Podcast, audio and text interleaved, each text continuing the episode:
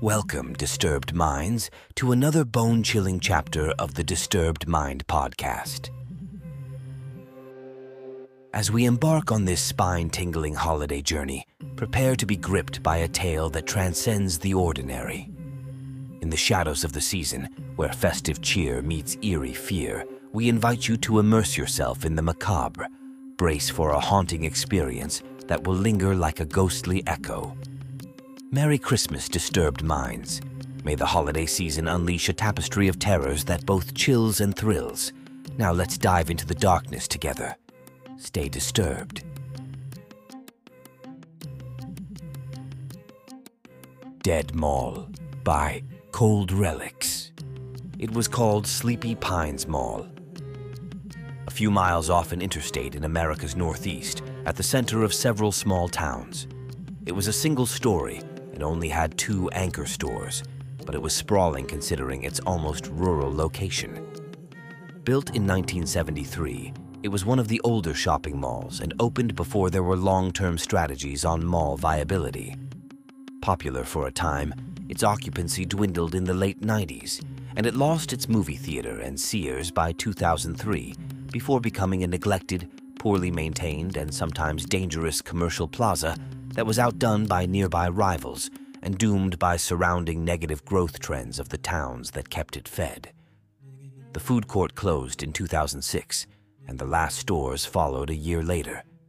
Sleepy Pines had its fans and grown adults who had gone there as children paying it nostalgic visits, as all malls do, but by 2010, it had become a mostly forgotten derelict with a parking lot full of weeds. Ten years later, a lengthy demolition was in its final stages. I had been assigned the foreman of the construction of the building that would replace it, a large warehouse and distribution center for a major retailer. I would frequently pay the site a visit as the walls were torn down and the roof was gutted, myself having gone to the mall several times in my youth whenever my family was passing through the area, so I knew its layout well.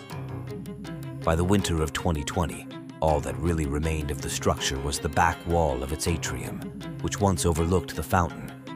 A painted mural on tiles covered that wall. Efforts to save the artwork delayed its destruction several times, but enough funds were never procured to bring the wishes of perhaps only a few dozen to fruition. I'm no critic, but I always found it rather creepy anyway. European settlers amid a backdrop of pine trees, with the natives they drove out now instead depicted as their friends. Their faces were plain and simple, their eyes staring off into a space where there was once a skylight. On the other hand, the trees looked like they were made by a different painter, and one more talented. The pines were muted in their colors, but highly detailed, with layers of darkness in their shadows, where you might expect mischievous forest creatures to reside. The swirling, intricate patterns of the nearly black paint took the forms of deranged beasts if looked at closely enough. But I think it was just the artist having fun and not acting out with ill intent. It wasn't like the vast majority of the shoppers would stand around and study the mural closely, not when there were sales to be found and warm pretzels to be had. Now the mural itself would be coming down soon, and ground on the next building would be broken after the spring thaw. What little demolition remained was also put on hold while the earth was still frozen. I went to the site a few days after New Year's to get my last look at the public painting, exposed to the elements and surrounded by a landscape of snow. I checked in on the operations trailer while there, just to give my best wishes for 2021 to the guy in charge, who I had gotten to know over the years from various other projects. Hey, you still like strange shit, right? He asked me after a few minutes of us chatting about our holiday get togethers. Got something you'll love. My guys found it just before they left for the winter. I'm no good with electronics, you know, so you might as well see what you can do with it. He handed me a GoPro camera, an earlier model that I would later learn was from 2013. The little box was in bad condition, but I didn't take into consideration how bad at first. And it was true.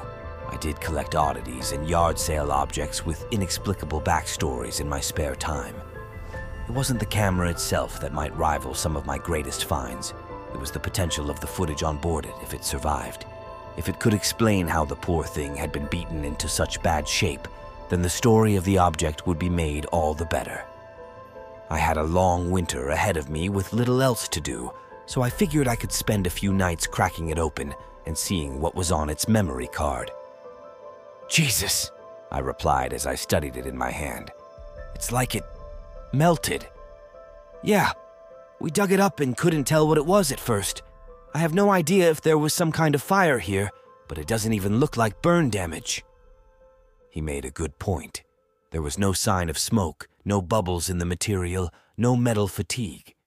It was like something had turned it into clay and had its way with misshaping it into a twisted piece of art. The glass of its LCD screen and lens was intact, but the body was warped, stretched, and compressed as if by tiny fingers. If the memory card was still in one piece, I would never be able to pry it out. I'd have to carefully crack open the camera around it. Of course, I had a big collection of tools at home, so I knew I could do it. There was every chance the card was missing, or corrupted, or the data had been deleted. But now, I was interested. I wanted to find out for certain. I told my friend that we should have lunch sometime and headed home. I was making good money, but I got to keep the house after the divorce and had yet to get around to moving out and finding a better place. It was a small place, and half of it was spread across cardboard boxes or otherwise just a neglected mess. My home office was the only decent room remaining, and it also featured my tool bench and the arsenal I would use to disassemble the scarred and malformed lump that used to be a high-tech recording device. I managed to break it open and separate several of its pieces, and eventually the micro SD card fell out from its slot. It was perfectly readable and full of video files, which I transferred to my computer and organized by date. There were 23 in all, most recorded over the course of two days in December 2013. With a cold, quiet winter outside my window, I turned up the heat, brewed some coffee, and went through the files, knowing nothing about the camera's owner or what they experienced when I began. I will summarize the portions that are more mundane or uneventful and fully transcribe the rest. File 1. Recorded on a chilly morning, with the operator obviously testing camera settings outside their house. No address can be seen, and the surroundings are typical suburbia, making the location difficult to identify. There is snow on the ground, it starts with the operator saying nice as they zoom out on their new camera's now empty box. They're inside their messy car, and they focus on the house for several seconds before the video ends. File 2. The file created date indicates that this one was recorded just a couple hours later. A young woman, around 30, is watching a pot boil on a stove. She's a small brunette with a bubbly attitude and big blue eyes. I quickly discern that this is the operator's girlfriend. They're both happy and energetic, like they have their whole lives ahead of them. Definitely not married, and they've probably only been together a few months. I learn both of their names as the young man teases her a bit with the camera, and she remarks that she hopes he didn't spend too much on the new toy. I'm not going to share their real names, so let's just call them Mike and Jenna. They clearly really like each other, and the clip ends after he tells her, This is a lot better than the old one. The mall videos are going to look great. Jenna stirs some stovetop sauce and smiles. File 3. Mike records some football in the yard at another house. Even though the clip was made only a week after the previous, there's no snow present. In fact, everyone is running around in t-shirts, making it obvious that this was filmed much further south, away from cold weather. It's a Thanksgiving gathering, and Mike is filming his three younger cousins toss around the old pigskin outside, trying his hand at some sporty action shots. It keeps going for about 10 minutes, and friendly banter is shared among the family members. The cousins seem to like Mike, even as he keeps denying their requests to join in. At the end, Jenna walks out of the front door and tells everyone that the meal is ready. File 4 Mike and Jenna visit a local mall in the area on Black Friday. It's large with two floors and doing well. The place is packed, and Mike gets a few minutes of the mall Santa and the line of kids waiting to see them. Jenna looks at the camera and smiles again. Mike comments that he hasn't been to a mall this busy in years. It definitely makes me nostalgic for the pre pandemic days. File 5 Mike is seen on video for the first time at the mall, 10 minutes later. Jenna gets in some framing practice. Mike tries to humor her with grandiose gestures, like he's introducing the place to an adoring large audience. He says some things about the mall, but the crowds drown him out.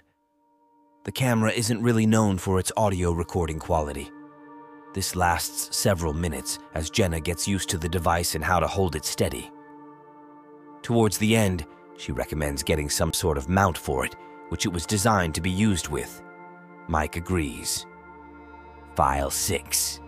Things begin to get interesting. It's now December 15th, and Jenna is doing another camera test around sunset. Mike is seen crossing the frame several times as he moves about, and she pans the camera. They're getting footage of the front of Sleepy Pines Mall, which has just recently closed. Snow covers the neglected parking lot. Mike tries the door and looks frustrated that it's locked. I hear the agitated version of his voice as he remarks that they should have come yesterday. Now it's too late. Jenna assures him that there must still be some way in, that someone had forgotten to lock one of the many doors. I understand now that they're urban explorers of some kind, though they likely just kept things easy and focus on malls. Judging by Mike's response about that not being a good idea, I figure that they hadn't broken into a place before. I rechecked the closure date of Sleepy Pines, which was December 14th. They had just missed their chance to legally or easily get inside and film a dead mall. Mike sounds ready to give up, mentioning how well their previous trip went to another mall in the region and that they are never going to get their subscriber count up at this rate. Jenna isn't so despondent. She wants to make her guy happy, and she mentions that since it took an hour to get out here, they should at least try to get in. Mike sighs, nods, and smiles. File 7. Shot a half hour later, and it's now dark. Jenna is holding the camera, getting a selfie of both of them. They're under a buzzing wall light somewhere on the side of the mall, near a cracked open service door. They both look pleased, but it's clear that they're still amateurs at the newest hobby they want to do together. Hey guys, it's Mike and Jenna, she says with awkward grin. Um, so we're here at Sleepy Pines Mall and we're going to explore it together. If you've watched our first five videos, you know that we're both interested in this sort of thing. We're just going to go in for a quick look tonight and then come back tomorrow during the day. I bet it's really creepy in there right now. All right, let's do it. Mike adds, and sidesteps inside. He opens the door and beckons in the viewer, while Jenna snaps the camera into a shoulder mount. The service corridor is poorly lit, and the 2013 hardware doesn't have the sensor chip to shoot in darkness very well. Digital noise fills the frame as they navigate their way into the mall proper, stumbling over some equipment, boxes, and cleaning materials that had yet to be removed from the area. Commentary is nearly non existent until they find another door and emerge into a side hallway that brings them to the atrium. Most of the mall's lights are still going, although the mural is bathed in shadow, giving its already creepy, staring faces an ominous presence in the nearly empty building. For several minutes, the couple of explorers walk around, getting footage of the vacated stores. They reach the other end of the mall and head back to where they began saying very little as they collect footage. The clip ends with a 10 second hold on the mural, during which Mike can be heard laughing after Jenna remarks, Yeah, that's a little scary. File 8. The two definitely don't have a script. As they perform a longer second walkthrough, they chat idly about how they feel about the place and experiences from past visits to other malls, just to fill dead air. Jenna is at least a competent cinematographer, even if her boyfriend leaves much to be desired in the information and anecdote side of things. If they weren't planning to add some interesting voiceover narration in post, they would have two very dull videos on their hands.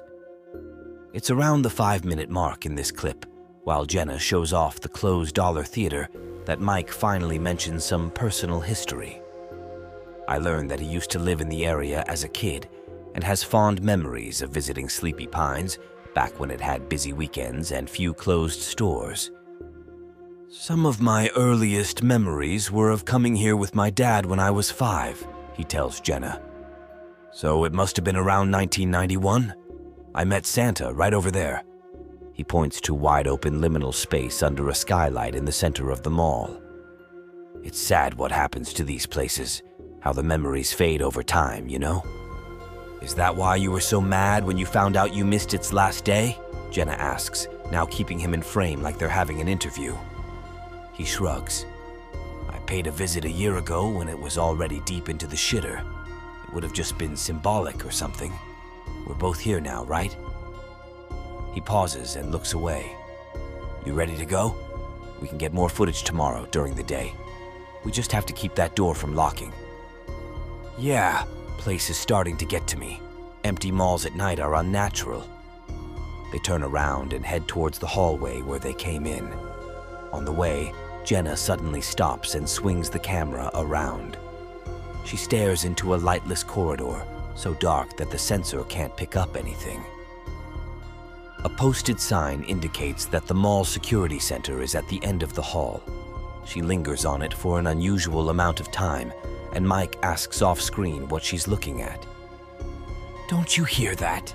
She asks, nervousness in her voice. I turn up the volume as much as I can, but nothing strange passes through my headphones. If she's hearing something, the camera didn't pick it up. She looks into that corridor as if more petrified by fright than curious. In the end, it takes Mike dragging her away to break her focus, at which point she seems to snap out of it. The clip ends with Mike staring at her and asking, What's wrong? If she gives him an answer, she does so when the camera's off. At this point, I get onto YouTube and search for their names. Adding Mall into the search form on a second try brings me to their page. They really were just getting their start. Their channel only has six subscribers, five videos with only a dozen views each, and no uploads for over seven years. I skim through their videos, all visits to other malls and find nothing out of the ordinary. Their most recent upload started showing the signs of professionalism with some of that voiceover narration they badly needed. Mike shares some history of the empty mall in another state they visited, and he does so with some enthusiasm. He and Jenna smile throughout their trip and look like they're having a good time walking through a shopping plaza of memories. They were one of YouTube's earlier dead mall channels, and they had some promise. But seeing their inactivity only all but confirms my worries that something bad had happened to them. And a few minutes of Googling later, I find out they had been reported missing in early January 2014, at least a full two weeks after they started working on their ill-fated video. Naturally, I get the urge to skip to the end to find out what may have happened to them, but I convince myself to keep going through the files in order and take this trip with them as their latest expedition's first viewer. On a second look at the last few minutes of this file, I notice two pink pixels in random spots of the video. I know it's a sign of sensor damage, and I trace it back to when Jenna focused the camera into the dark hallway. After 30 seconds, one dead pixel shows up. A little later, the next arrives. It's as if there's something at the end of that corridor that is emitting a damaging, invisible light or other energetic phenomena which steadily overloads the camera sensor. But I don't know what else could do such a thing, other than a powerful laser or radiation. Eagerly, I move on to the next clip. File 9. The dead pixels are here to stay. They're present throughout the video. I see Sleepy Pines' exterior again, this time early in the morning. Mike stands at the side entrance, his breath filling the cold air. He gives Jenna a thumbs up, and she comes over and points the camera at the both of them. I'm Mike. And I'm Jenna. They then add in unison. And today, we're exploring Sleepy Pines Mall. Cute. They proceed inside and arrive at the atrium without cutting the shot, even when there's no reason to keep things all in one take. But Mike must have done some research while at whatever hotel the two stayed at the night prior as he starts going over the basic details of the mall. Its opening date and designer, a brief history of the area, a few controversies about its construction and maintenance record, and the stores that have come and gone. All get a mention, though not in a scripted way. Mike has all this stuff memorized and jumps from one bullet point to the next. Still, I'll give some props to the guy for remembering so much and getting it all out on the first try. Did we get it that time? He asks when they return to the atrium, where the fountain still hosts some coins and is half full of stagnant water. He smiles after Gina quietly responds and adds, Okay, keep that one. So, not actually their first try. I don't know how many attempts it took, since they must have kept deleting prior takes to keep memory space free. Before Jenna stops recording, Mike wanders around a little, looking into empty stores. Eventually, he suddenly notices that the red light remains on. You still rolling? Mike, I think we should check out the security area. He sighs and looks a little annoyed. You still care about that? Come on, we've seen just about everything else. We should get everything on film before they tear this place down, or there will be rooms that are, you know, forgotten forever, never archived. We don't need to be perfectionists. But you went on and on last night about visits here with your family and friends, your memories of the holiday decorations and seeing dollar movies. Really, Jenna? You're saying all this on camera? At least shut it off. The shot lingers a few moments longer before Mike looks fed up and starts approaching the camera. He's about to grab it when the clip ends. I guess every relationship has arguments, but it's a strange thing to have a fight about. It almost sounds like Jenna felt something was calling to her. File 10. Mike now stands in front of the dark hallway, although now with the sunlight coming in through the nearby skylight, it's no longer pitch black. Mike looks like he's under just a little bit of duress. But I understand, knowing myself that sometimes you just have to do what your significant other wants. All right, so let's take a quick look down this hallway, he says, lacking his typical enthusiasm. It'll be a place you probably only saw if you tried to shoplift something, or, you know, filmed without permission like only criminal scum would do. Mike! Jenna exclaims. He fakes a smile and says, Let's check it out. The camera has already acquired a third dead pixel before they even start moving into the hallway. More pop up as they get closer as the sensor becomes more and more permanently damaged. But with the camera on her shoulder and Mike leading the way, Jenna doesn't notice. It quickly becomes too dark for it to pick anything up again, but Mike turns on his phone's flashlight which at least helps it show anything that within its cone of light. They enter the security office and freeze for several seconds, an old desk and monitoring station in frame. What is that? Mike asks. Do you hear that? Yeah, some sort of electrical buzzing, Jenna answers. Weird, right? What the hell, Jenna? Why are even checking this place out? One of us is going to get electrocuted. Can we please get out of. Okay, okay. I thought there would be more to see. She turns around to leave, but then looks back at Mike again after realizing he isn't moving. He's staring into a small room to the side. His light is on a sign that reads, Lost and Found. Now he's the one that seems to be under a spell and just has to know what's beyond the next door. Without saying anything, he opens it and goes inside, and Jenna silently follows. What follows is difficult to describe. The video goes almost completely dark.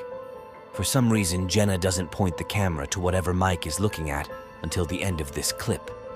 His phone light is only seen at the very edge of the frame.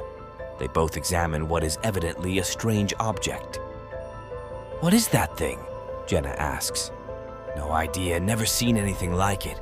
Oh god, it's almost like it's moving. Mike, don't. It's warm. How'd this get here? Stop touching that thing, it's dangerous. There's no such thing as a cursed object, Jen. I think we should get this thing out into the light and get a better look at. Oh, shit. What did you do? Mike, what's it doing? I don't know, I didn't. They turn and run out of the room, but the camera still can't pick up anything they might be hearing. The two are frantic, and the video, what little there is to see, becomes a shaky mess.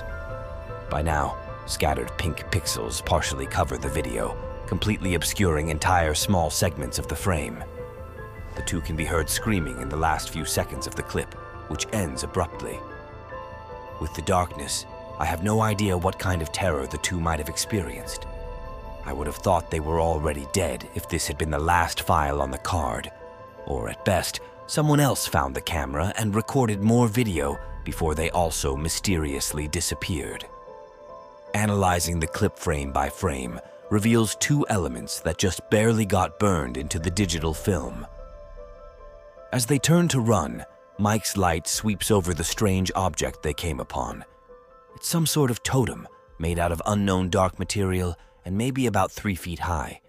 It sits in the middle of the lost and found room, on the floor, and is the only thing in the place at all.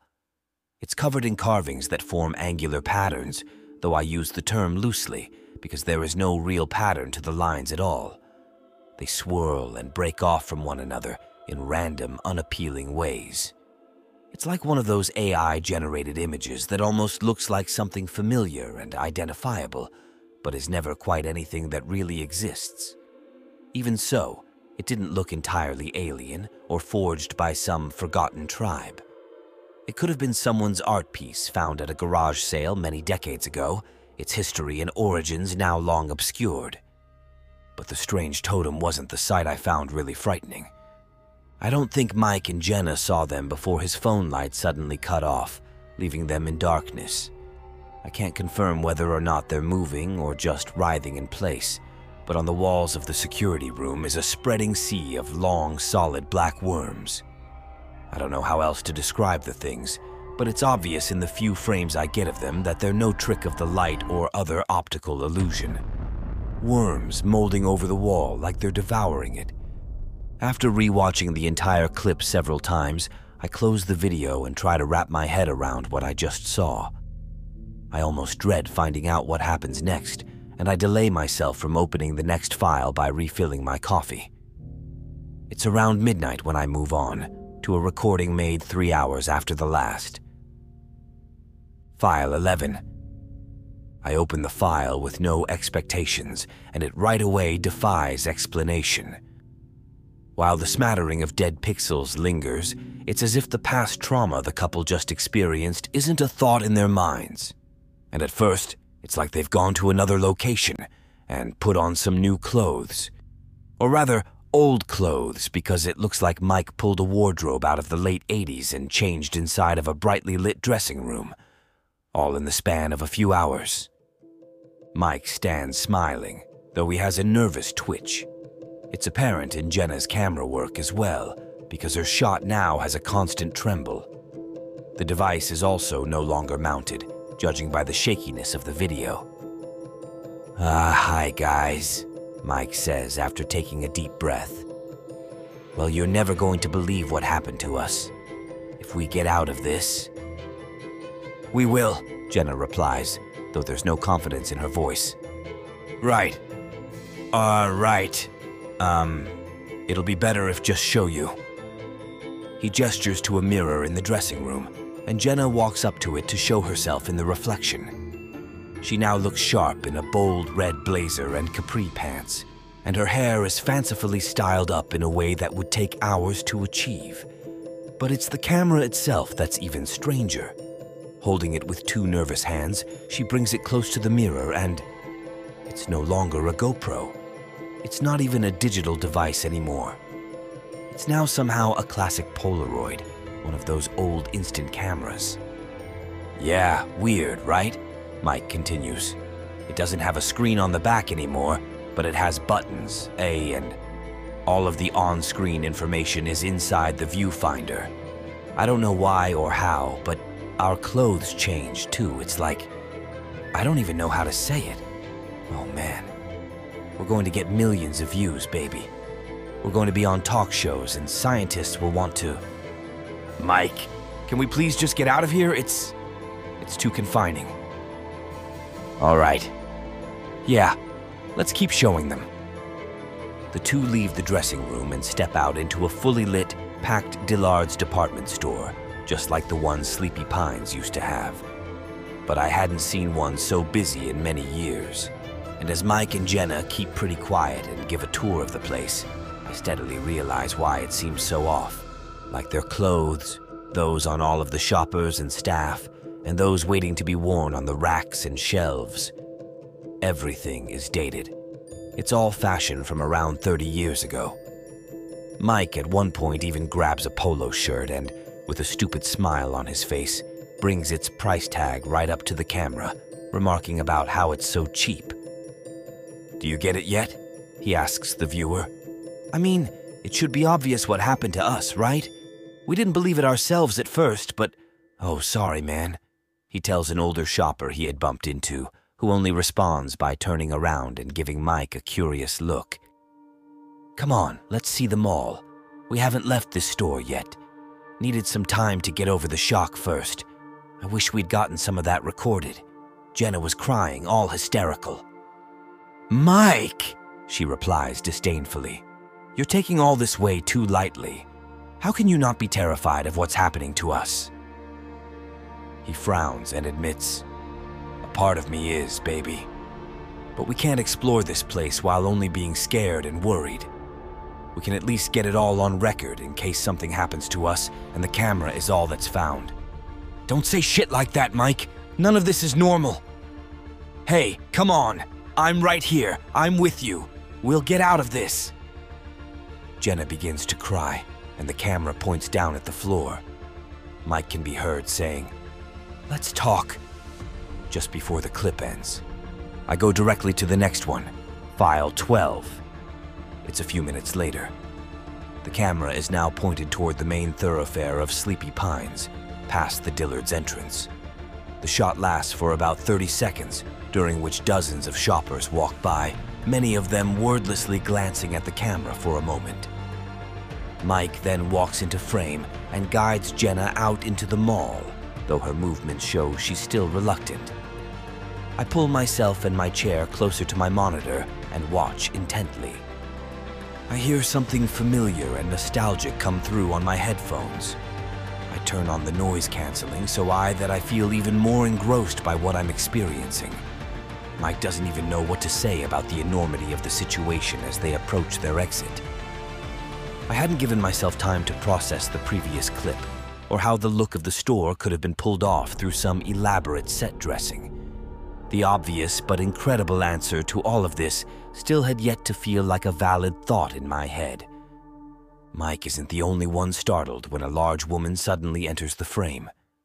One second, it felt like we had been exploring uncharted territory together, and the next, there's a big lady in a pantsuit threatening to spray him with a bottle of amber colored perfume in a crystal bottle.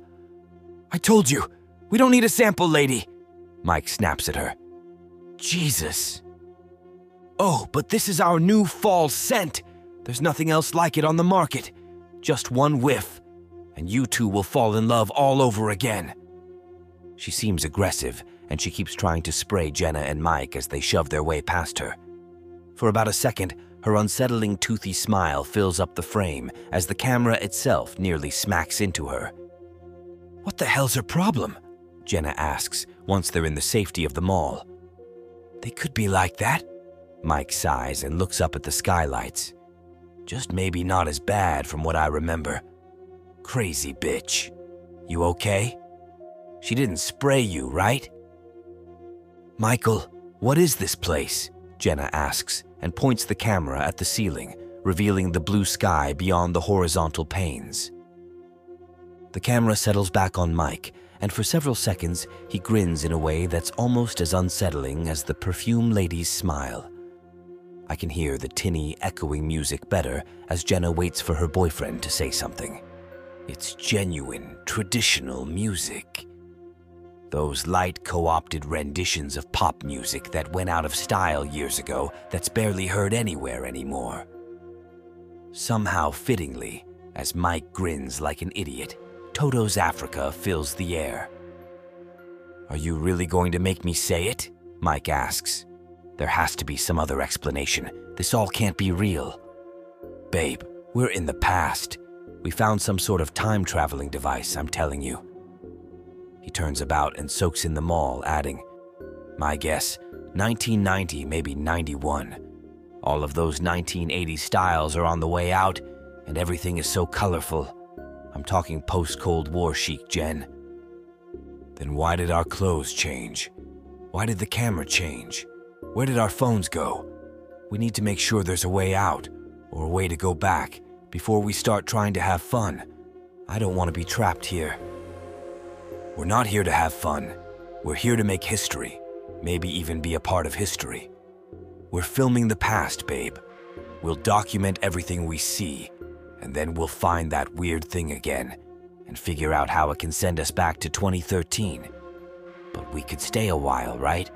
I mean, this decade is so much better than the one we came from, with all that social media shit and dumbass challenges. I wish you wouldn't say that.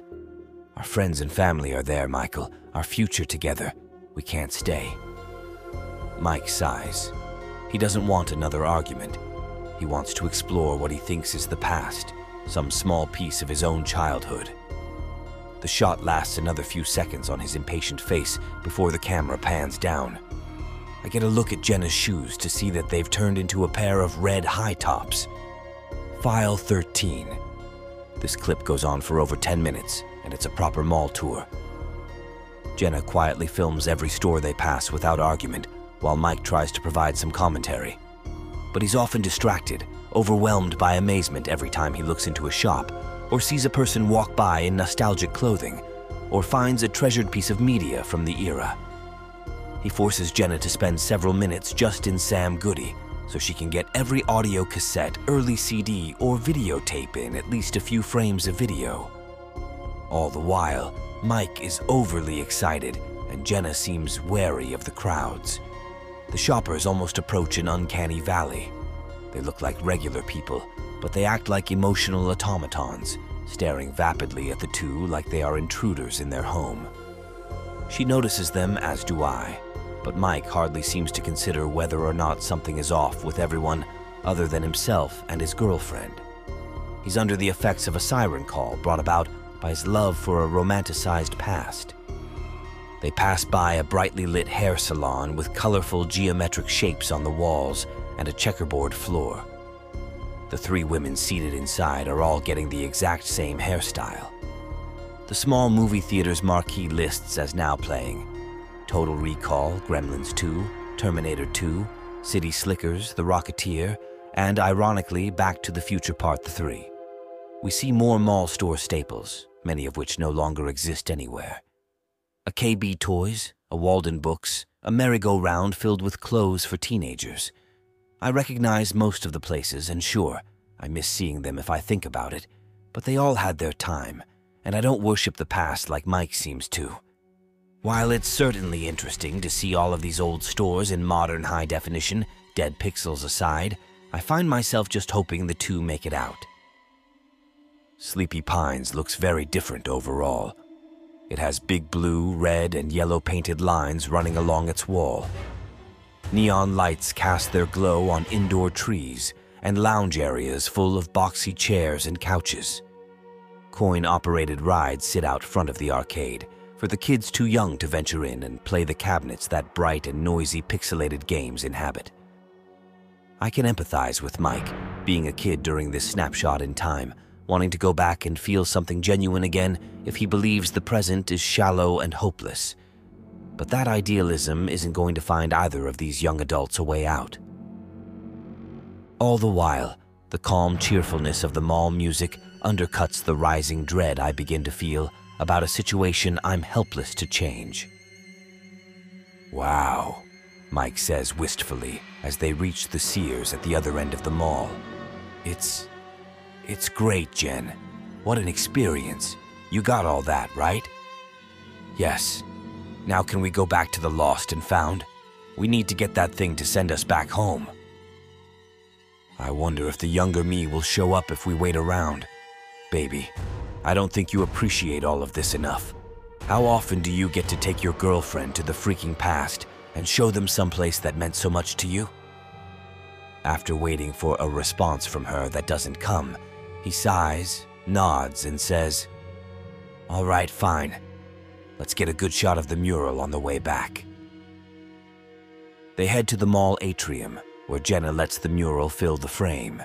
It's incomplete and even creepier for it. Two thirds of the forest segment is done, but the five figures standing in front of it have yet to be painted and are just a solid ghostly white. I didn't know that the whole thing wasn't finished all at once. It suggests that there might be something to my idea that the poorly drawn pioneers and natives were added by a second artist, maybe even just as an excuse to cover something up on the original background. That's weird as hell, Mike says as he looks at the artwork. We must have been brought back to one of the few days when the mural was still being made. Jenna grumbles and starts to pressure him to focus on getting themselves home, but is interrupted when mall security comes over and reminds the pair that they can't just shoot pictures in the mall without permission, unaware that their mutated camera is actually filming video. Sure, no problem, Mike is heard saying after the camera goes to Jenna's side and is pointed at the floor. Hey, can we check your lost and found? We think we, uh, left something behind when we last. The clip ends, as abruptly as I've come to expect. File 14. The next file was created four hours later. I'm seriously concerned about what might have happened in the time in between before I open it. Mike and Jenna are staring at the camera together. They're back in one of the Dillards' changing rooms where they might feel safe. The light flickers above them, and now they both look noticeably stressed. Hey, guys. Mike tries to find the words and wraps an arm around Jenna's shoulder. Um, so. Here's the part where we have to tell you that things aren't looking good for us.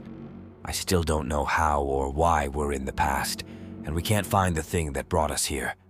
We've looked all over every store, every back room, every staff room you could think of. And it feels weird trying to sneak around, you know? The people here are always looking at us, and I don't think any of them have left either. They're all the same shoppers that were here when we arrived. Something is wrong with this place. I should have seen it earlier, but I was busy being too stupid about everything. The doors out are all locked, Jenna adds tearfully, as she seems to come to terms with their situation. We tried all of them, until they won't budge. We picked up one of the payphones, but there's not even a dial tone. We're going to tear this place apart if we have to. We'll find that thing, whatever it is. But just in case we don't make it out and you find these videos, please call my parents. Their home number is. Mike, shh. Jenna suddenly shushes him. She points towards the edge of the frame, and Mike turns the camera around to show the gap at the bottom of the changing room door. After several seconds, a pair of large feet stuffed into high heels steps into the space. They turn towards the door, and it rattles violently. Jenna can be heard suppressing a scream. The door keeps shaking for about a full minute before the assault on it finally ends. Without saying a thing, the large woman on the other side walks off. As upset as she is, Jenna picks up the camera again, nearly dropping it as she films Mike cracking open the door and looking around. He gestures for her to come out, and they make an exit from the store by sneaking behind clothes racks and keeping quiet. The other shoppers look at them again, but don't bother them. Just before they can leave, Mike gets a shot of the perfume lady standing near the store entrance. I recognize the shoes and realize that she must be stalking the pair at this point. Without warning, she turns toward them and they duck behind a display table full of polo shirts. I pause on a frame of her face and see how hideous she has become. Her bulbous face is covered in bright red lipstick, sky blue eyeshadow, and bright pink blush. But it all does nothing to help with the fact that she has greasy, disheveled hair and yellow, crooked teeth. After a few seconds, the camera pops back up. The perfume lady is gone. Where is she? Jenna whispers. I don't know. We just have to get out of the store. We never should have come back in here. We knew the door would be locked, just like the others. Mike, we have to. Jenna is cut off by the sound of ruffling fabric. She and Mike both flip around to see the perfume lady staring right at them from the top of a clothes rack. She slumped over some of those chrome bars, her blob like arms dangling down like she's an obese sloth with a murderous glint in its eye. She curls her lips into a demented grin and holds up the perfume bottle seemingly glued to one of her hands. Mike and Jenna quickly work up the nerve to get on their feet and make a run for the store entrance. Judging by the sounds coming from behind them, their pursuer knocks over the entire rack and crashes into more displays as she gives chase. There are expletives, terror, and panic in Jenna's voice as she and Mike dash out towards the mall. She briefly turns the camera back to capture the crazed lady on film. She's become animalistic, running on all fours with eyes as black as a shark's. Jenna lets out a shriek as the feral beast gains on them. But the perfume lady stops right at the boundary of the store, as if there is an invisible barrier she can't pass. After catches breath, Mike flips her off, and the woman simply regains her composure, getting back on two legs and returning to the cosmetic department, that grin never leaving her face. What the hell, Mike? She's not human! No person acts like that! Jenna shouts at him. We need to get out of this place right goddamn now! I know, Jen, I know. At least she still can't leave the store. Shit!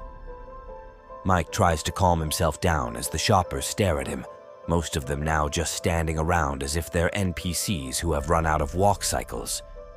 He points the camera up at the skylight, revealing that it's dusk. The neon lights of the mall now determine the colors, splashing everything in hues of reds, purples, pinks, and blues.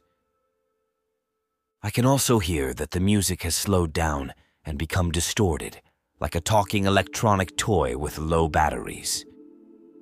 The audio seems to unnerve Mike, who closes his eyes to think, but can't get comfortable enough to do so.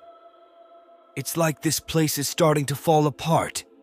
He mutters out the same thought that had just crossed my mind. Jen, we need to find something heavy. Hammers, crowbars, maybe just a trash can. We'll smash our way out. He proceeds to shove his way past the crowd of zombie like onlookers, yelling at them to get out of his way all the while. Jenna follows at a distance, getting a face full of their staring eyes on the way. They briefly stop near a display of a red 1990s Corvette, where a nearby small film crew seems to be trying to make a commercial. Hot lamps hit the sweating face of an older man in a gray suit. He repeats the line, A lot is happening at Sleepy Pines Mall. Why not come see what's new today? Several times as Jenna also films the scene. Mike then loses his patience and enters the shot, but the attempt at making a commercial continues. You've been here for hours, Mike tells the crew angrily. Who are you people? How did you get in here? What ad agency do you work for? Michael, stop, Jenna quietly pleads. Don't antagonize them. They're not even real. They're mindless, running on some kind of script. With no concern for consequences, Mike knocks over the lights and the expensive film camera and then steals the tripod. Jenna doesn't know what to make of it, and she just stands in place in shock as Mike walks away with the bulky piece of equipment. And actually, Mike seems to have a point, because the actor simply keeps repeating the same segment of the commercial several more times with the crew watching and going through the motions. The camera pans down to the floor and the clip ends. File 15. It starts with Mike midway through another swing of the tripod against a glass door. He's been at it for a while based on his apparent exhaustion. He lands the heavy metallic tripod plate against the glass several times, but he has yet to crack it. The glass doesn't even seem to have any give to it. He might as well be hitting a brick wall. The vintage cars and trucks in the parking lot outside seem real, but I'm not sure. There are no people outside in the darkness, yet the couple are trapped in the mall with hundreds of them, so everything beyond its walls may not even have reason to exist. Whatever time travel trickery is going on, It likely can't extend past the building in which it was triggered. Jenna can be heard quietly sobbing. She pans to a trash can on the floor, knocked over, and she gives it a kick, giving me the impression that she had used it to join in the effort before she gave up and started filming again. I also notice that the music is now completely gone, replaced by a monotone buzzing sound. Mike hits the door 12 times in all, working up a sweat and eventually hopelessly collapsing to the floor. The recording of his effort then ends. File 16. The camera sits on a table in the food court. It's getting late, but it looks like all of the places are still open. The pair have cups of soda and slices of pizza on paper plates in front of them, but they both look hesitant to eat. It isn't that they're only losing hope of escape. They're also afraid of the food. I can't blame them. They're also mostly in shadow, now lit only by the neon lights. Are we really going to eat this? Mike asks listlessly. I mean, who knows what it's made of? Jenna murmurs back. We have to eat something. We're starving. Mike looks into the camera and says tiredly, Yeah, so the clocks here say it's 2 in the morning, and things just keep on going. It's a 24 7 mall now, I guess. We couldn't last much longer without eating or drinking something. If this is what ends us, at least you'll know it wasn't the perfume lady. In one of the few acts of bravery I've seen Mike exhibit across the videos, he takes a sip from the cup before Jenna, slowly at first, before gulping it down thirstily. She then does the same with her drink, and they soon look a little more confident about trying something solid next. Well, it tastes like Dr. Pepper, Mike says and examines his pizza. And it looks authentic enough, even though I don't think much of anything is real in this place. Okay, before it gets cold. He takes a bite, chews, and eventually swallows. Deciding it tastes edible enough and is worth the risk, he quickly gobbles up the rest, while Jenna remains more reluctant and takes her time with her food. It's too dark in here, she says, looking around. All of the ceiling lights shut off hours ago, but the people didn't even seem to notice. We'll try to get some sleep in the arcade, Mike tells her. All of the games are still running. I think that's the most light we'll get.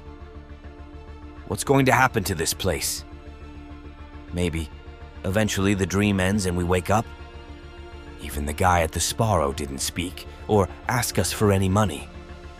Yeah. Mike then deadpans a joke. No wonder the chain is dying off.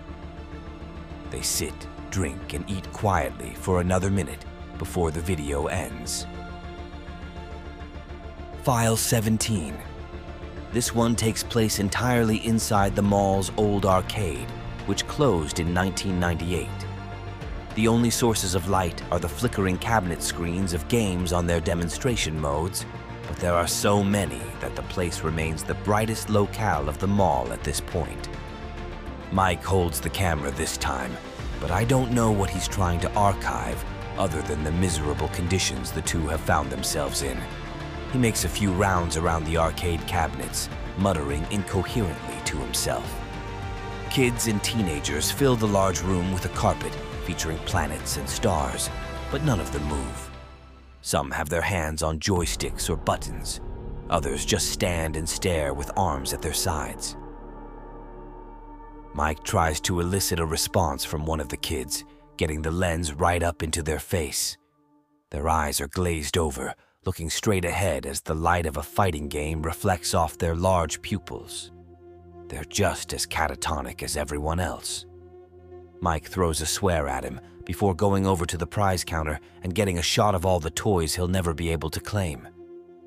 I went to a good university, he tells his audience of one and turns the camera on himself so he can speak angrily directly into it. I had a good job lined up, and I liked the 1980s, the 90s. So what? Doesn't mean I want to be stuck in some shitty bizarro version of nostalgia. I never want to visit a mall again. And the camera battery. It should have died a long time ago. But the icon says it's still full. Nothing is right. It's all wrong. We're never getting out of here. Still filming, he goes over to one of those large cabinets that you can sit down inside of for some privacy and immersion. It's an old racing game with a steering wheel, and Jenna is curled up on the seat, facing the wall, sleeping or trying to. As this file was created five hours after the previous, I get the feeling that Mike couldn't sleep or gave up trying. He decides to let Jenna be and slumps down onto the carpet. Several cabinet screens are in frame, the kids in front of them now lifeless silhouettes. Mike can be heard getting emotional for a few minutes over the noises of the games. Suddenly, he hears a loud metal clang outside, echoing down the mall's corridor. He jolts up and points the camera at the darkness outside that only the neon lights can penetrate. His breathing is shallow and rapid. Nothing shows up, at least that he can see, but he still ends up running into a small utility closet without alerting his girlfriend to a possible danger and closes the door.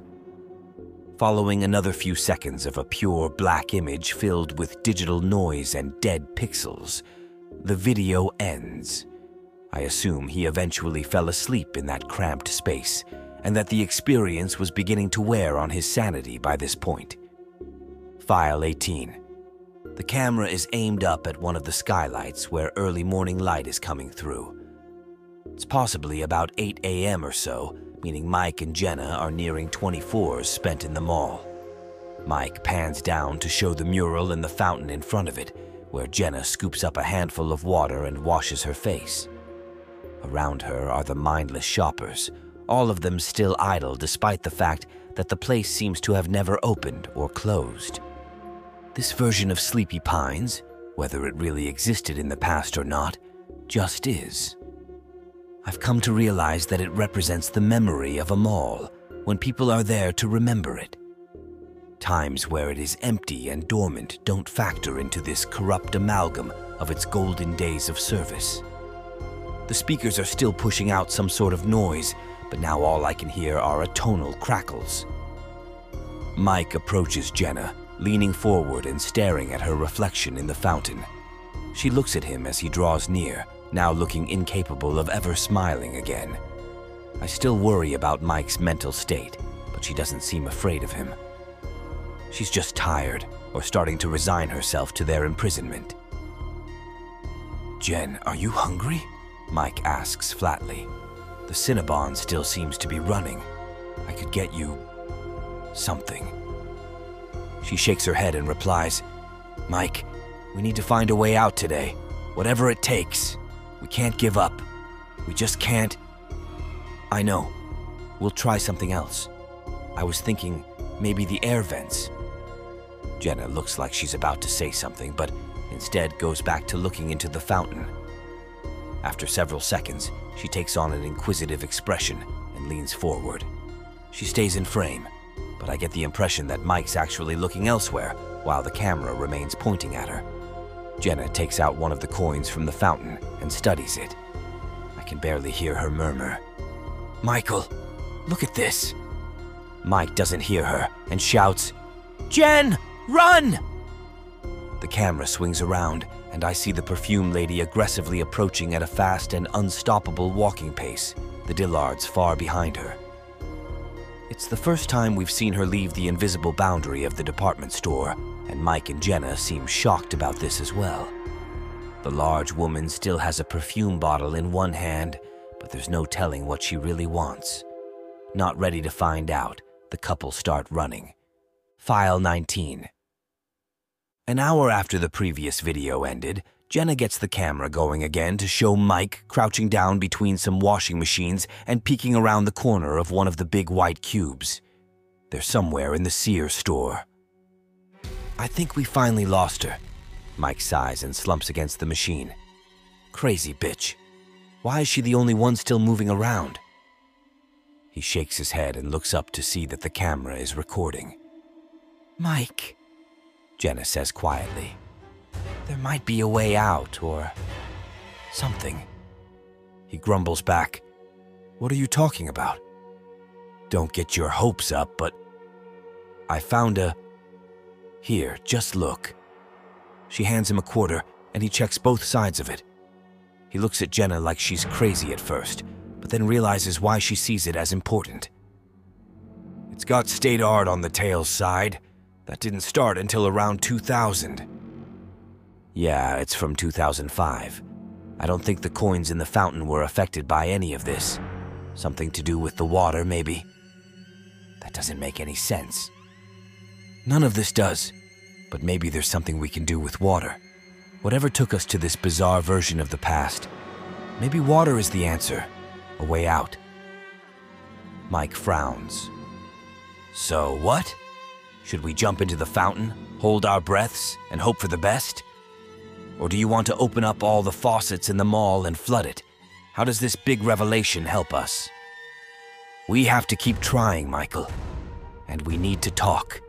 We need to understand what happened to us, and what this place really is, and why we're here. I don't think we're really in the past. Didn't you notice how early it got dark yesterday?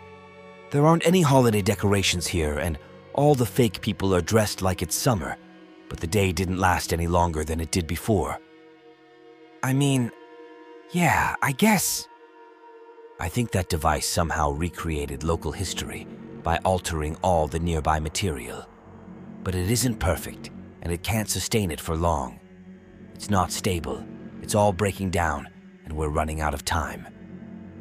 That's insane. Have any better theories? Do you think we actually went to the past? Mike takes on a rather vapid expression as he thinks for a few moments before replying, Then what's the deal with the perfume lady? I don't know. Maybe she's guarding the place. Maybe she's the thing keeping us here. She's hunting us. She's a threat, so I say, let's just try to kill her. How? He asks, and rather stupidly, in my opinion. We could start by trying. Why don't we bash her over the head and see what happens? She's not real, Mike. None of those people are real. All right, yeah, fine. We'll smash her head in and see what comes out. He tries to act tough for his girlfriend, but he can't back it up. After he agrees to commit some form of homicide, the two hear a noise, and he panics just as much as she does when they see the silhouette of the perfume lady against the light of the Sears exit to the parking lot.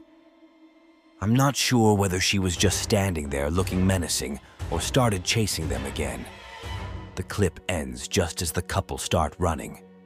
File 20. With only four files left to view, I know that Mike and Jenna's journey is coming to an end. This one opens with Mike holding the camera at himself, and behind him are boxes of shoes. He's at a Payless or a Foot Locker. He has his free arm wrapped around the camera tripod from earlier, which rests against his shoulder. He must consider it the best weapon he could find. We think it's been over 24 hours since all this started, he tells me. We're prepared to take on that perfume bitch now, mentally and physically, but we don't know where she is at the moment. But you gotta see this. He gets up and goes to the store entrance, where Jenna is standing guard and looking into the hall. She's holding a metal bar in one hand, I think taken from a clothes rack, and a fire extinguisher in the other. Look at them, she murmurs. They're getting worse. Mike gets a little closer to one of the nearby kids, but still keeps a safe distance. Thick black ooze, moving as slowly as hot tar, is dripping out of the boy's mouth. Smaller streams of the stuff come out of his lifeless eyes. Mike pulls back and pans the camera to reveal that the surrounding adults are suffering from the same affliction. Still, they all do nothing but stand quietly. Jenna walks into the frame and says, This is what I'm talking about, Mike. This place is falling apart. First, it'll be the more complex things like the people. Then the rest of it will follow, the whole building. But not us, right? Jenna doesn't have an answer, but there is doubt in her eyes. They move away from the store, Jenna ready to strike with her crowbar. Everyone they pass is disintegrating from the inside out, but none of them act aggressively or move in the slightest. Mike points the camera up to the skylights, where a miasma of black specks is rising and beginning to smother sunlight. As he pans back down, he catches on film one of the shoppers losing their arm. It simply breaks off and falls onto the floor, where it slowly melts into a pool of black liquid. At this point, they're out of expletives and just accept it.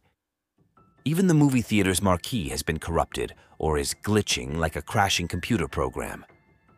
The only two legible titles are Casablanca and Gone Girl, neither of which came out anywhere near the supposed emulated time period in which the two are trapped. The other spots on the marquee are jumbles of letters and numbers, and a pile of them is building up on the floor by the box office.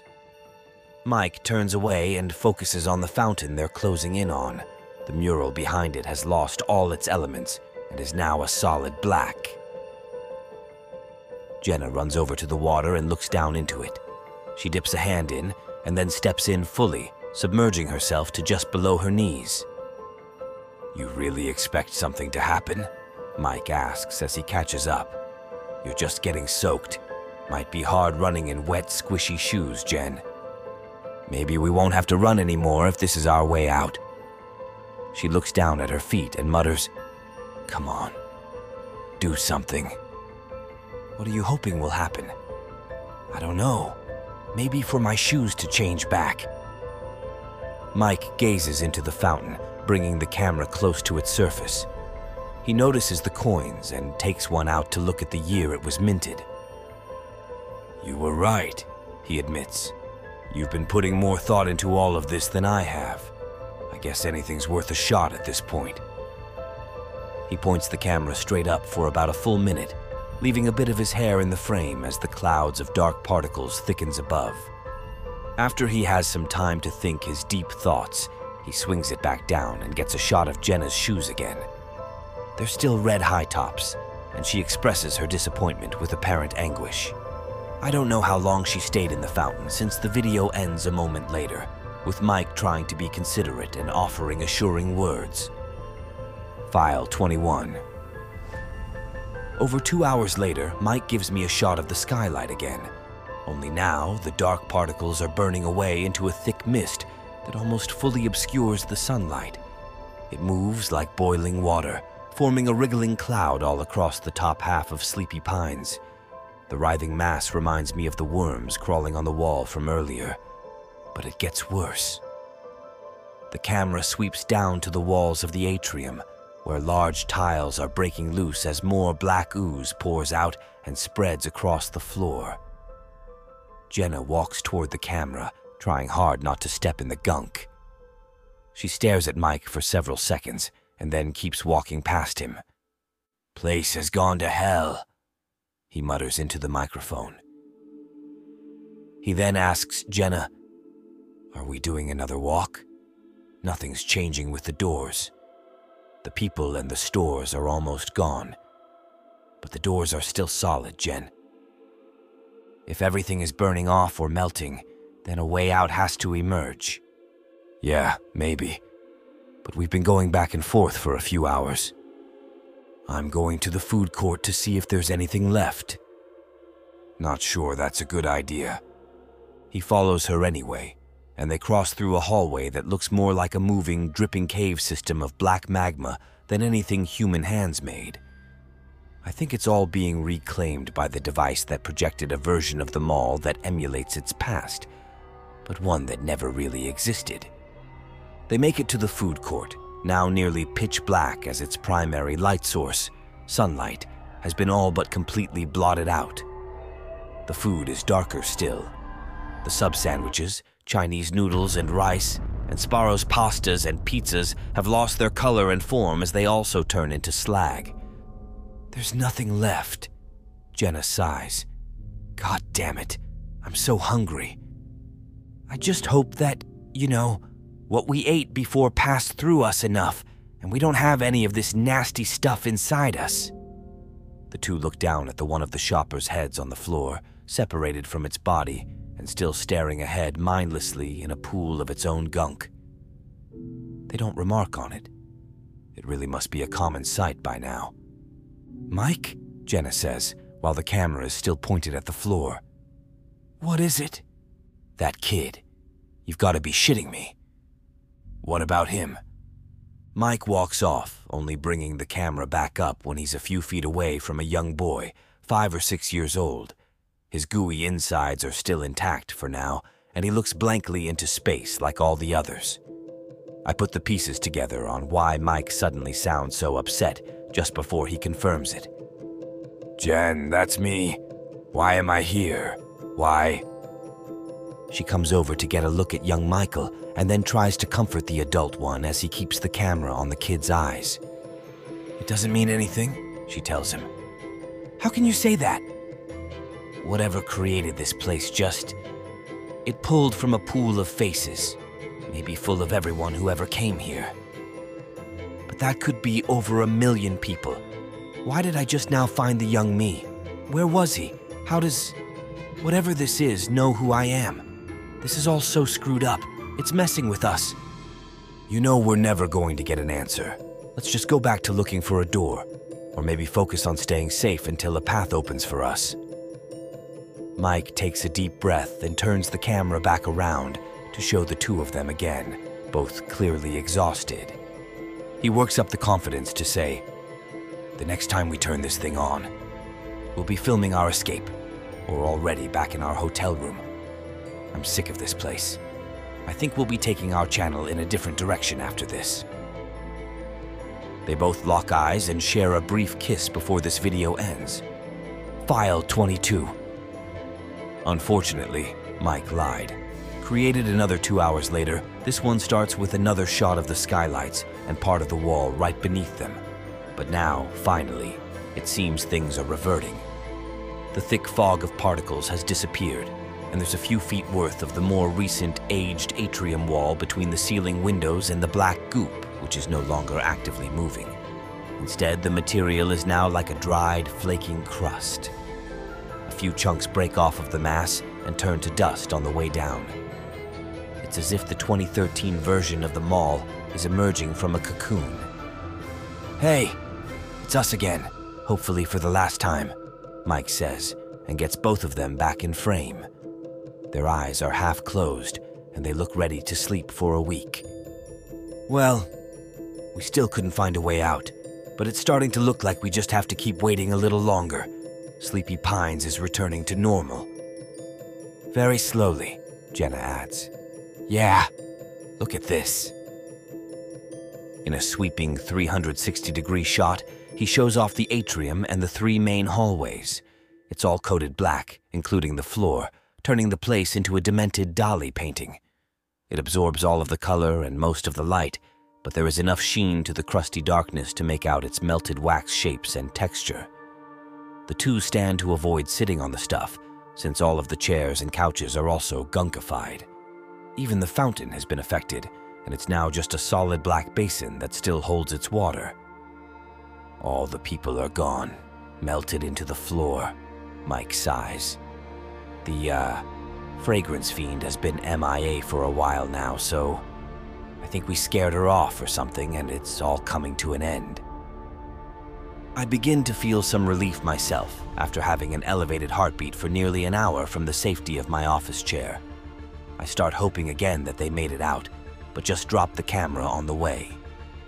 I look at the little thing on my desk, my mind still trying to process the idea that it had been twisted into a very different size, shape, and model before being twisted right back again. Mike goes on to say, We still don't know what happened to our phones, so hopefully we'll be able to flag down a car, get some food, get back to our hotel room, close the curtain, sleep. Sound good, Jen? Jen? He looks over to see her staring down at her shoes, which he quickly gets into frame. They've changed back into a modern pair of sneakers. Mike, it worked, Jenna murmurs. Yeah, I guess. It just took a long time. Did you feel anything? My feet tingled for a second, and then I looked down and. She stops suddenly as a loud, thundering crack echoes throughout the atrium. The hell was that? Mike exclaims and swings the camera all the way around to show a large segment of the melted black wall near the KB Toys store breaking apart. Jen, I think it's speeding up. We might be able to get out in just a few minutes. Oh, thank God, she breathes out. The wall cracks again, and then a torrent of ooze which never dried comes pouring out. Mike takes a step back, and the three of us watch in dread as an inky arm emerges from the opening, its claw covered hand grasping the side to tear open the rest of the chrysalis. Like a grotesque insect emerging from inside, four more arms spring out and quickly rip apart the shell. A deformed, hulking dark mass over seven feet tall lurches forward, its four legs and nine arms wriggling about as if they're trying to free themselves from the true owner of the body. The disgusting and horrifying chimera has five mouths, at least that I can see, but only a single eyeball manages to protrude from the dripping, fleshy shadow. Multiple voices, all of them dissonant and guttural, manage to gurgle out, Try our new fall scent. Jesus Christ! Mike yells out and grabs for the tripod resting against one of the lounge chairs. Before he can grasp it, the monstrous creature emits a loud buzzing sound. The camera picks it up this time. For Mike and Jenna, it's so painful and deafening that they have to cover their ears. In doing so, Mike ends up flinging the camera away. It lands at an angle in the melted floor, where the dried ooze covers a part of its lens. The moment the shrieking begins is also when more dead pixels start to appear, much faster than when it happened previously. Every two or three seconds that pass, another one pops up. I'm still able to see enough of the scene that follows to discern what happens next. Though in pain, the couple manage to get their weapons, and as the creature stumbles into the frame, Mike hits its body and multiple arms with his tripod several times with as much force as he can muster. Jenna jams her metal bar into its body, but it gets lodged into the mass and starts sinking into it. When she realizes she can't pull it out, she begins spraying the creature with foam from the fire extinguisher. It seems to slow it down, but that isn't enough for either of them. They know they need to destroy it, or at least try to. Its body covered in foam, and maybe blinded by it, Jenna shoves the entire red canister into one of its mouths. Mike bashes the extinguisher in deeper with the tripod, and the handle audibly gets squeezes within its maw. More foam is dispensed directly down its gullet, paralyzing the abomination. Jenna grabs Mike's hand and gestures toward the fountain, I guess seeing it as their best option, though I lack the information to know exactly what they expected to do for them. Even so, they run off into the background of the shot and visibly jump into the water. They don't emerge before the video ends. In the last 10 seconds, after the foam stops pouring out of the creature's mouths, it collapses to the ground, where it starts crawling towards the fountain, screeching and sprouting more arms as it does so.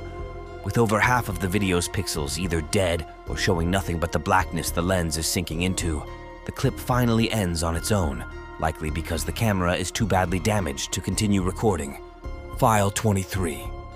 I want a conclusion, but I should have expected that I wouldn't get one. My PC never generated a thumbnail for this final file, so I knew in advance that there would be something wrong with it. The warning about it being damaged doesn't deter me from trying alternate ways to see inside it. Eventually, after trying several file restoration and video editing programs, I managed to extract some information. It's 9 seconds long, though that means little when everything about the file is corrupted to begin with. The audio is nothing but a loud buzz, similar to what the creature let out. Nearly every frame of video is just a mess of the jumbled greens and blacks of more unreadable data. Even so, I want to say I did everything possible, so I go through the video frame by frame, all 60 of them for each second. Only two frames, one five seconds in, and the other just near the end, survived and are decipherable, despite still having a flood of pink dead pixels. The first is a single frame still of Sleepy Pines during the day, looking normal with a few shoppers walking about. Many of the stores are closed or empty, but the arcade is still open, placing this image sometime before 1998, but after the events across the rest of the files. The other one takes me back to where it all began, showing the totem in the lost and found room, blurred by camera motion. It's a duplicate frame from file 10, the remaining several hundred frames remain corrupt, and the date created for hash 23 defaults to the Unix time of January 1st, 1970.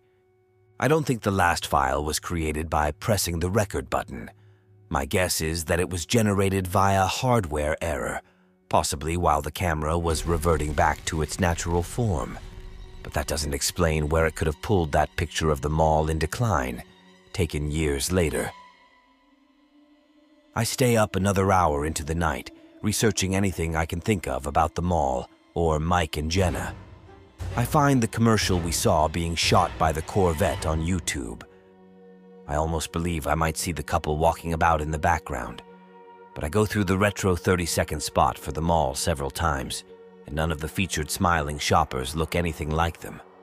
Even so, seeing all the era appropriate clothes and the appearance of the mall make me appreciate just how accurately the strange, unknown, and missing device managed to recreate the place from the past. And then, at four in the morning, as I'm starting to crash, something casts doubt on the genuineness of everything I just saw. Although Mike never posted about it on what little social media presence he had, I find out through another student's Facebook posts from Mike's university days that he attended several special effects classes in his junior and senior years. I go to bed thinking about what this might mean and how it really could have all just been an elaborate underground art project. Maybe Mike had melted several cameras and placed them about in abandoned malls to attract attention to himself or become the star of some new urban legend. He and Jenna could very well be missing on their own accord just to make it all appear authentic. Even with those doubts, I go through the files several more times across the following days looking for any giveaways that everything was faked, albeit very well. But I'm not very good at spotting the tricks he could have used, or seeing the imperfections in any elements you'd need a computer to render. I have lunch with the buddy who gave me the camera a week later and tell him all about it. We end up having a laugh, and he gets me out of a rut that resulted from my viewing experience by telling me that he was almost certain it was all faked, because it just sounds too Hollywood horror to be true. In a few years, Mike, and maybe Jenna as well, would surely emerge as modern artistic visionaries, and everyone that had found a copy of their videos would have something worth a small fortune on their hands. But despite saying all of that, as we head out of the restaurant, he does mention two final little details. The camera, it turns out, was found somehow embedded inside one of the mall floor tiles. Oh, and one more thing. Early in the demolition, his crew found a metal bucket in one of the food court kitchens with several unexplainable bite marks around its edges, like someone with a strong pair of chompers snacked on it. He gets quiet for a moment after revealing these findings, but then grins and adds, Maybe those two kids were just that good. Maybe. But I can't bury the part of me that believes everything I saw and knows deep down that what happened to Mike and Jenna is, in fact, a mystery. While I'm still in the area, I drive to what remains of Sleepy Pines one last time. And on this visit, I get a really good look at the mural, coming up close to it, while my mind fixates on what might have transpired on the now barren grounds. I try to remember what it was like when I was younger, back when I first visited the mall and had studied the intricate swirls, finding secret critters among the dark forest. At first, I think they're all still there, just waiting to be broken apart and tossed into a landfill. But on closer inspection, I find that the elegant brushstrokes of the nighttime woods suddenly end and are not present in the last third of the mural on the left side, where it was still blank and incomplete in Mike and Jenna's videos.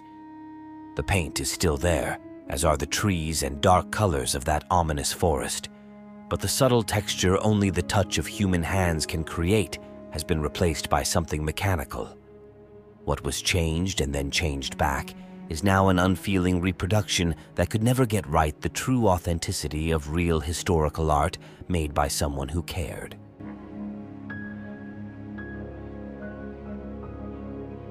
As the chilling tales unravel and the unsettling whispers of the night subside, we reluctantly part ways, dear disturbed minds.